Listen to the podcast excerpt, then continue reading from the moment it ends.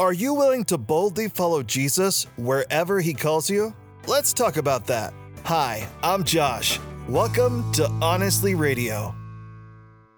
Jesus has a divine purpose for each one of us. The question is are we brave enough to embrace his calling? Psalms chapter 31, verse 24. So, be strong and courageous, all you who put your hope in the Lord.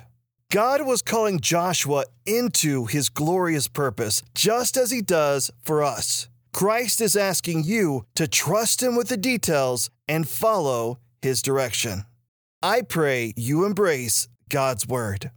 Thank you for joining us on Honestly Radio. Embrace Jesus Christ, embrace true purpose.